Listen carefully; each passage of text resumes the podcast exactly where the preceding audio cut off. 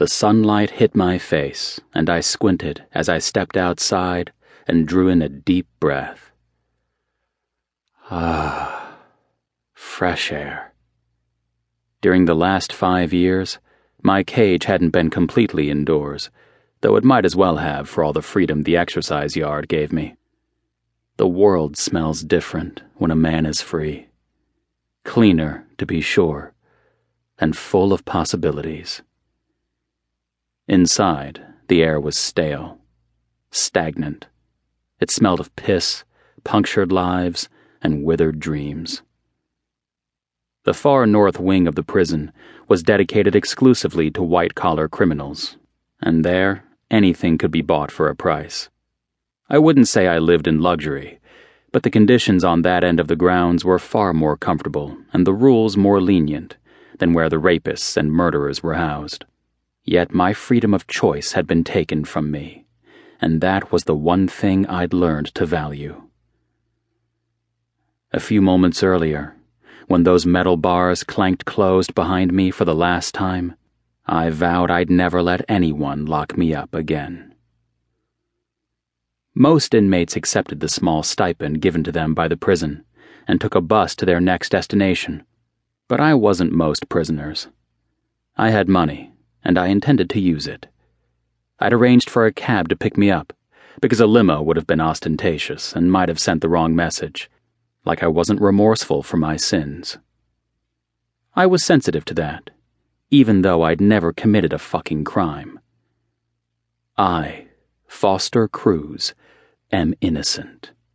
It was as true five years ago as it was now, yet nobody believed me. Story of my life. Nobody knew better than me that looks were more important than the truth. Hell, appearance is everything.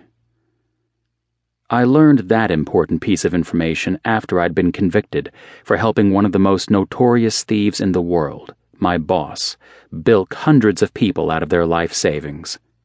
I hadn't known a thing about it, but the authorities claimed that my boss, Arnie Hirsch, had taken their money, claimed to invest it, and had basically stolen it for himself.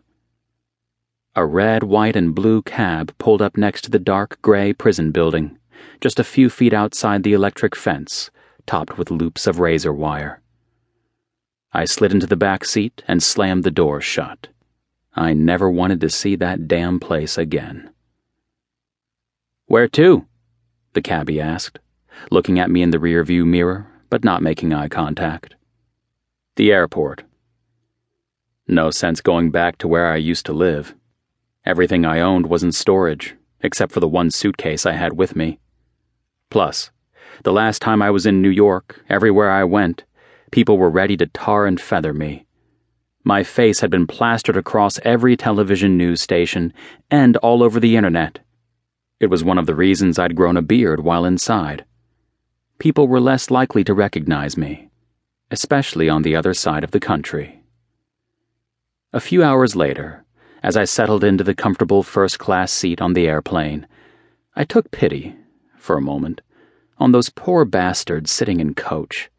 Was it my imagination, or had the airlines made the seats smaller back there? It looked like first class was getting even more luxurious. I placed the noise canceling headphones over my ears, reclined my chair to a practically laying down position, and flicked through the new release movie menu for something to distract me from the constant chatter in my brain about both my past and my future.